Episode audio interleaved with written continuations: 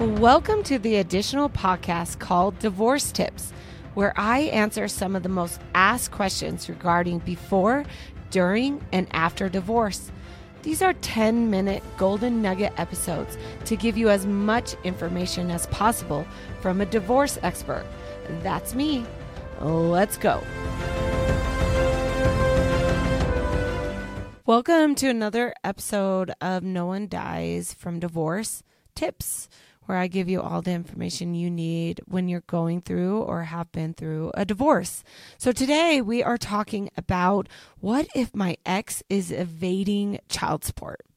Unfortunately, this is something that happens. Now, I do want to give you a little bit of hope in the fact that this is the rare exception. Most people, whoever you are, pay their child support and they do it because they love their kids and they want to take care of them. Okay? The small percentage that evade child support are those few that clearly are thinking more about hurting their spouse and not thinking about the consequences it is to their children. Luckily, if this is your situation where your spouse is refusing or evading child support, there are some things you can do. First of all, in this every state has adopted that the attorney general's office will take the burden of collecting and gathering child support. So whatever state you are, the office that of the attorney general will should have some division that will help in collecting child support. That's your first step. So if your spouse is not um, paying child support, the first thing you need to do is contact the agency in your state that is responsible for collecting it. In Utah, it's called the Office of Recovery Services, or ORS is what we call it. And um, the Office of Recovery Services, the first thing you want to do, you want to go online, you want to fill out their online um, account, and you want to set up an account, and you want to ask them to be the ones to garnish child support. By doing that, a couple things will happen. First of all, they will start tracking child support. So every dollar that your spouse does not pay, they will track it and you'll have a running total of that. So it's very, very easy. It's very easy to show the court um, a number to get a judgment or anything that you have to do if you have to go back to court. Um, the second thing is is that they will do garnishment orders um, to collect the child support for free. Um, again, this is usually a state agency that is funded by the legislation, and so they will pay to do what's necessary to try to collect child support. So one of those is garnishment orders.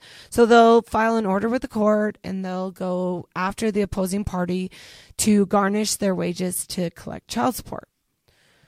Um, I would say a majority of the cases in this in this realm of not paying child support or evading fall within that category and ORS fixes it and gets it going and gets it collected and gets it to where you um, start getting your child support again.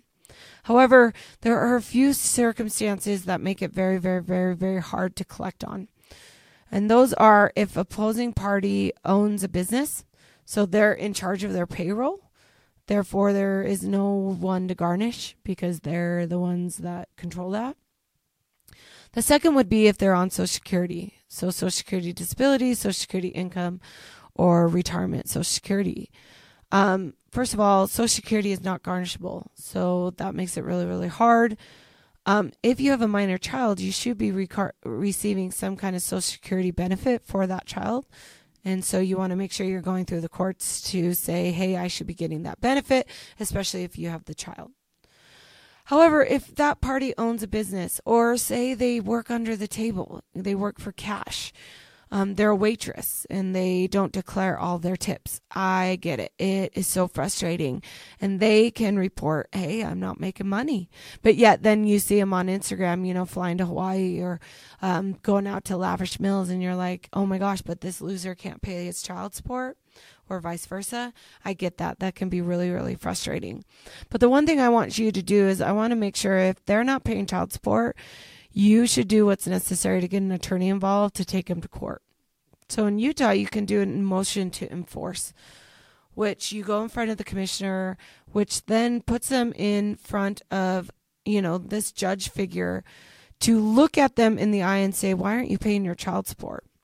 I know for a fact. So if you have to take somebody for a motion to enforce because they're not following the orders of the court, one of the sanctions in Utah is that you can get jail time. The commissioner could sentence you to jail right that day and have the bailiff arrest you at court. And one of the things, and one of the reasons I have seen this happen mm, the majority of the time is because you refuse to pay your child support. I've seen you carted away in jail to jail right from the courtroom several times. That is the most, I think, way, or a judge would say jail is appropriate, is if you're refusing to pay your child support. The other thing is, is what if you lost your job? I just can't pay child support. Well, this is what I say. First of all, you have a responsibility to continue looking for a job. Right now, the economy is at the point where you could technically get a job anywhere. So, if you are in a position where you can't get a job or you're unemployed for some reason, if you're getting unemployment benefits, that's obviously money coming in. You need to pay some of your child support. I don't care how much, but you need to be showing an effort that you're doing what you can. And the best way to do that is do a percentage of what your income was before and do what your um, child support was. So find that percentage and then do the percentage of whatever income is coming in right now.